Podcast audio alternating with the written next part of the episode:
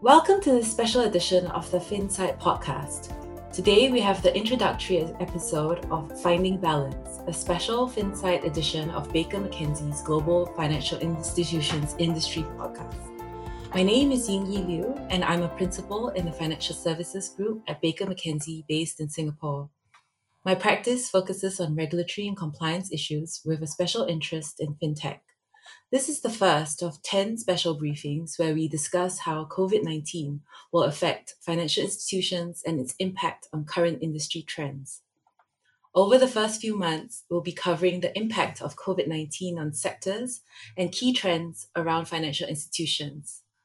Please bear in mind that these represent our current views based on hypotheses that may change in rapidly developing situations. No doubt there are and will be other perspectives, in this special edition, we've asked ourselves how the future really looks for financial institutions and what the medium and longer term impact of COVID 19 will be for our sector. In recent months, a lot of lawyers, consultants, academics, and commentators have spoken and advised on the immediate impact of lockdown and business interruption on businesses in general.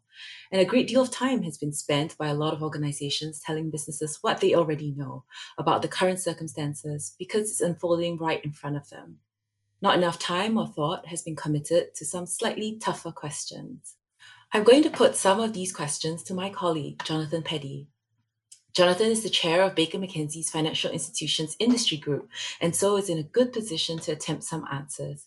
But before doing so, Jonathan, I'd be interested in your reflections on the impact of COVID 19's crisis on businesses more generally. Jonathan, over to you. First, proper reflection on the fact that there isn't one COVID crisis that's impacting business uniformly. Different industry sectors are experiencing profoundly distinct impacts on their balance sheets and markets, with a very different set of timescales and pinch points. Take, for example, healthcare and IT, which have seen immediate demand spikes and supply chain pressures. Compare and contrast that experience with the consumer goods, retail, and hospitality sectors, where the immediate concerns are more acute questions of solvency, resilience and economic support in the face of closures and lockdowns. Aviation and aerospace engineering have been profoundly impacted, in some cases beyond recovery. The energy sector has seen demand slump and wholesale energy prices drop, and an acceleration of sustainable resource strategies. The financial sector, however, has spent over a decade restructuring and being subject to stress testing to ensure resilience to economic volatility. So while there will, of course, be some short-term casualties, the immediate concerns for most FIs are not existential ones. Of the three R's, resilience may be the less of an issue for banking and finance, insurance, asset management and funds, but recovery and renewal are hot issues. These are businesses which have changed enormously in the last 15 years.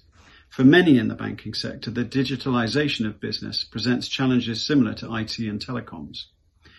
For other FIs, businesses continue, but the real question is how will the balance sheet change in the year to 18 months ahead as bad debts increase and the investment and consumer landscape is transformed.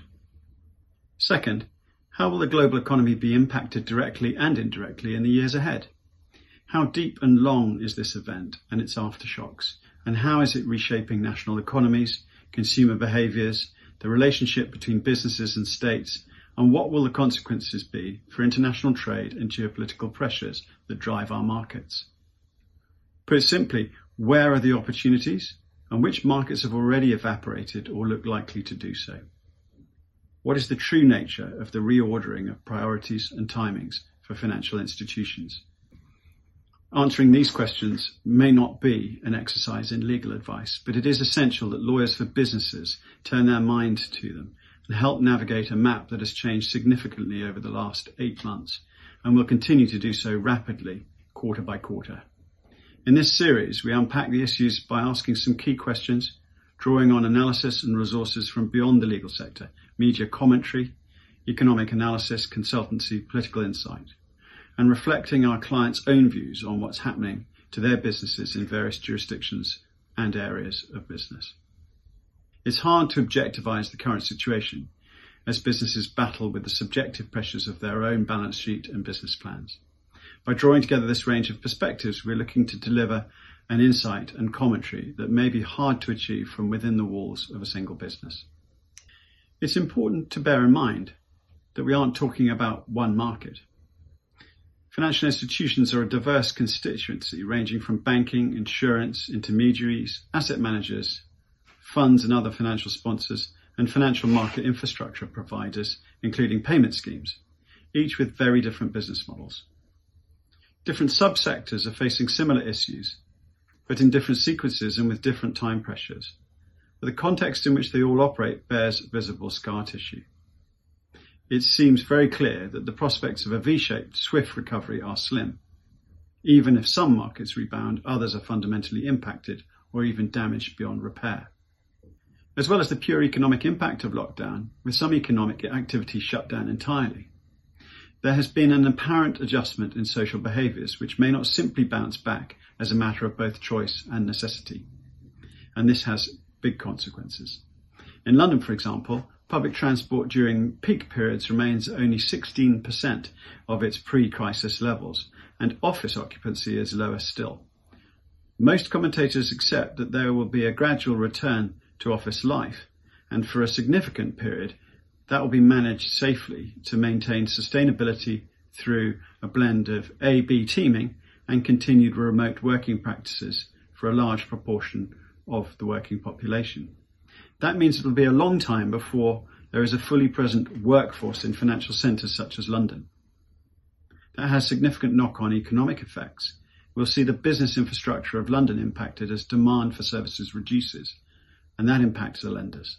Most clients accept that we are in the unavoidable slide into deep recession, but some don't think that the hangover will last long. That speaks more of hope than reality. Most expect a gradual improvement to levels that don't reach previous peaks and display some notable absences, a fundamental correction. Some are more pessimistic still, predicting an L-shaped economic cycle where GDP doesn't recover to pre-crisis levels for many years where, for example, containment policies are partially effective, lockdowns need to be reimposed, and the world operates through a series of detuned economies. That seems increasingly likely. Few would disagree with two emerging principles. First, digital platform service provision was already in growth mode, and now it's business critical for serving a remote working economy. But with that comes significant risk in terms of cybersecurity and partner reliance. Solvency of technology service providers is a real issue for the sector. Second, there is money, but it's not yet being spent. Private equity and sovereign wealth funds are watching prices. But what lessons learned from 10 years ago will be applied by governments and regulators? Will private or sovereign ownership be welcomed in the same way? Jonathan, thank you very much. Now, as promised, I'm going to pose some of those tough questions which our clients are thinking about. How would you describe or prioritize the challenges faced by financial institutions arising from the current crisis and the respective time horizons? And how do these differ as between different markets and industry subsectors? As a starting point, it's worth highlighting how different these current circumstances are to the global financial crisis, which centered around banks' inability to lend through initially overexposure to declining markets. A problem caused by banking practice suffered first by banks, then their customers and counterparties, then economies and societies at large. The pandemic comes from society and impacts economics and industries not limited to banks. A crisis, but not just a financial crisis. In many ways, this shock event carries more of the hallmarks of 9-11 than it does of the financial crisis, and Treasury departments are looking to the financial sector to support resolution rather than blaming it for causing the problem. But all organisations, including financial institutions, must now navigate not only the economy in recession, but one where COVID-19 is disrupting business models and accelerating and stretching existing priorities and social movements such as digitalisation, sustainability, social responsibility and governance. Financial institutions are battling to deliver as problem solvers for governments, but they're dealing with their own interrupted business lines, severely impacted revenue streams, and heightened demand for certain services. Maintaining margins competitive service offerings and return on equity for shareholders means their primary urgent objective is to reset costs once more. Yet this is an industry that was already heavily committed to that activity before COVID started. A number of large global institutions were engaged in large-scale headcount reviews before the pandemic hit. Ironically, with government and social pressures to maintain jobs in a downturn, reputational risk and social responsibility considerations have caused some to pause redundancy programs just as cost pressures increased exponentially. This in turn has shone a light on other areas of the business where cost heads can be tackled through other means, optimizing service provider relationships and sourcing practices, further reliance on efficient, safe technology, the financial value of data, tighter credit risk and debt recovery strategies. Osmotic change has become step change. How do you think financial institutions have weathered the storm so far? What has worked in terms of existing resilience strategies and where has the pain been most severe? In the February to May period, financial institutions faced two main challenges. First, prudential, a sudden drop in the value of financial assets or loss of liquidity.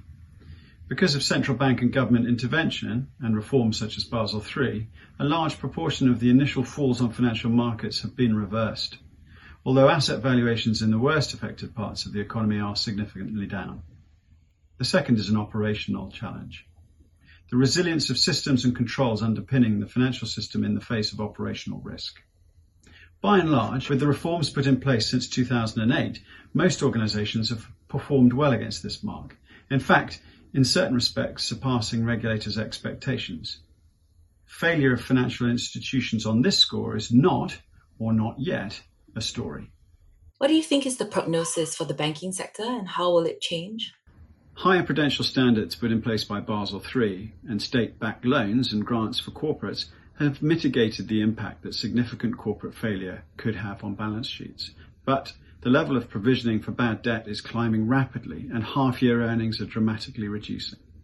Systemically important banks may not need to raise more capital in the short term, but weaker, smaller banks, those feeling the effects of 2008 or currently emerging as new challenger entities, are likely to need to do so may alternatively present as significant targets for aggressive M&A, but prudential regulators will be very vigilant in their scrutiny of the suitability of new ownership. Many banks are of course seeing a fall in income caused by reduced consumer spending. Though online spending is up, high street spending is obviously impacted by lockdown and corporate banking activity is down. There are fewer assets under management and a reduction in investment banking activity. Enforcement and compliance activity increases in a post-crisis period. We know that from 2008, but we aren't yet post-crisis. Regulators, like businesses, are also struggling to manage the day job. We're seeing an emergent level of activity here, but there is still a backlog of work to deal with. But crises are also times where conduct risk spikes and compliance oversight can weaken, so we can also anticipate a material uplift in enforcement investigations relating to misconduct specifically taking place during the crisis. Prudent businesses are looking to the health and effectiveness of their three lines of defence.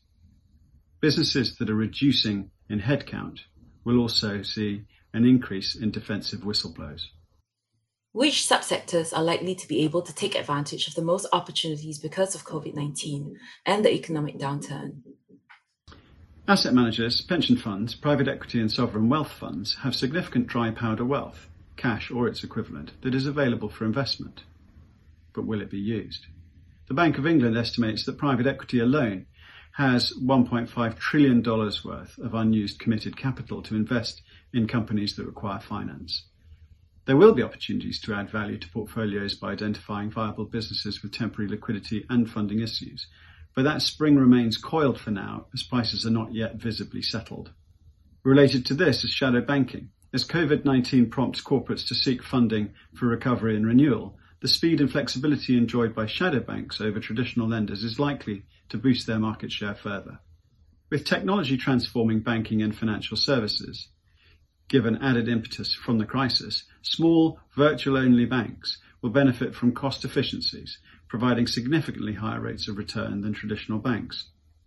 We can expect further consolidation of European banks given the weaknesses of their balance sheets and renewed political will.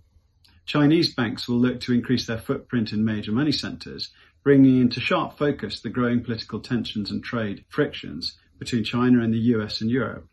Chinese banks are already significant in size. If China benefits from the COVID-19 relative to other countries, its banks will be growing a growing force internationally, especially in emerging markets, redoubling the impact of the Belt and Road Initiative. What pre existing industry trends do you think will be impacted or positively or negatively by the pandemic? The European Central Bank reports what we can all see. COVID 19 is accelerating digital transformation in banking. The CityUK report that the way people think about and use technology is undergoing a radical transformation. So we're going to see more AI, ML, blockchain, robo advice, regtech, insurtech, and the continued increase in the marketable value of commercial data. It's not the account services that make the money, but the intelligence that can be derived from and sold in relation to account activity and buyer habits. All of this demands increased investment, but this is a cost to achieve significant savings to improve competitiveness and challenge existing markets. It's where we may see those funds deployed if the cash in the business is hard to find and private equity comes into play. Sustainability, not cash, is king. All aspects of environmental, social and governance, ESG, have become mission critical for FIs as the crisis has brought home the importance of ESG concerns, not only environmental but social and governance principles. The public agenda is resetting the corporate agenda the most successful financial institutions will have embedded sustainability within their prudential frameworks and will be well placed to take advantage of their favourable regulatory treatment to improve their competitiveness. The trend towards increasing regulatory scrutiny is gaining added impetus. This time, there is an absolute drive to avoid the criticism levelled at regulators during the banking crisis that they were slow to act or toothless. We're seeing a trend towards regulators requiring organisations to act in their clients' best interests over and above strict contractual obligations and need to pay close attention to regulators' expectations rather than just strict rules. For example, in the light of the flexibility and forbearance towards customers required for the sector of the sector in these opening stages of the lockdown. There will also be pressure on debt recovery methodology. Low interest rates and increasing bad debt are tearing holes in bank balance sheets. Where does it go from here? The IMF has previously issued warnings over high levels of corporate debt and that emerging economies such as China are at risk of default in the event of a global recession. It appears for the moment that interest rates will remain low, but of course debt, which was serviceable prior to COVID-19, may no longer be. Suspension of insolvency legislation, such as in the UK wrongful trading rules, only serves to delay rather than to extinguish the demise of the company unless other meaningful support is provided. We can expect a significant volume of restructuring and ultimately insolvency activity across corporate sectors, and thus a gradual rationalisation of the market with follow-on distressed M&A. But with the cushioning effect of temporary suspension of insolvency legislation, this picture will be slow to emerge. Meanwhile, banks will continue to write down the value of the loan book in anticipation of increasing impairment. We can anticipate increasing investor activity, especially by the more agile shadow banks through credit funds, in relation to businesses that are identified as real survivor bets. So, to put you on the spot, what are your predictions for the future? If there is a winner at this stage, it's looking like the global system of financial regulation. Closer scrutiny of the financial sector is here to stay. Regulators will say all those stress tests and capital adequacy expectations have proven worthwhile. But this is an interim assessment and you have to factor time into the equation to measure the true efficacy of regulation over a sustained downturn. And it is likely to be sustained. An alternative, which may turn out to be the true victor, is the technology infrastructure business underpinning the digital transformation. So we will be seeing more digital and greener financial institutions ahead. The most successful organizations will have already embraced and invested in new technologies. They will be digitally nimbler, not only in terms of their architecture and physical footprint, but in the way they deliver services and products to their customers, including mining the indirect value of a service, such as data harvest, not just the traditional measures of business success, banking and money transfer services. ESG concerns, Not only environmental concerns, but also social and governance issues have risen up the public agenda and are also here to stay. Reputational risk is ever more material and immediate, and successful financial institutions will have embedded sustainability and reputational risk management within their prudential frameworks and recognise the direct link to competitiveness and success. The so-called challenger banks are growing up. Some will fade, but others, adopting the new normal before it was normal, will be strongly placed to build significant market share, but not without investment, and so the funds may become involved at that point. Shadow banking will in- continue to grow in importance. Traditional banks may be stronger than in 2008, but they will adopt more conservative lending practices to safeguard balance sheets during the recession, and they won't be able to match the speed and flexibility of an alternative lender or credit fund. And thanks to everyone for joining this first edition of the FinSight Finding Balance series. We hope that you have found this introduction helpful. Please do take a look at the accompanying briefing, which is available on bakermckenzie.com. Do watch out for the next edition in the series on COVID 19 in the banking sector. If you found this podcast helpful, you may also be interested to know that Baker McKenzie has produced a series of podcasts in relation to the theme of resilience, recovery, and renewal in the light of the COVID 19 crisis. My name is Yingyi Liew, and thank you for listening. We hope you can join us for the next edition of FinSight.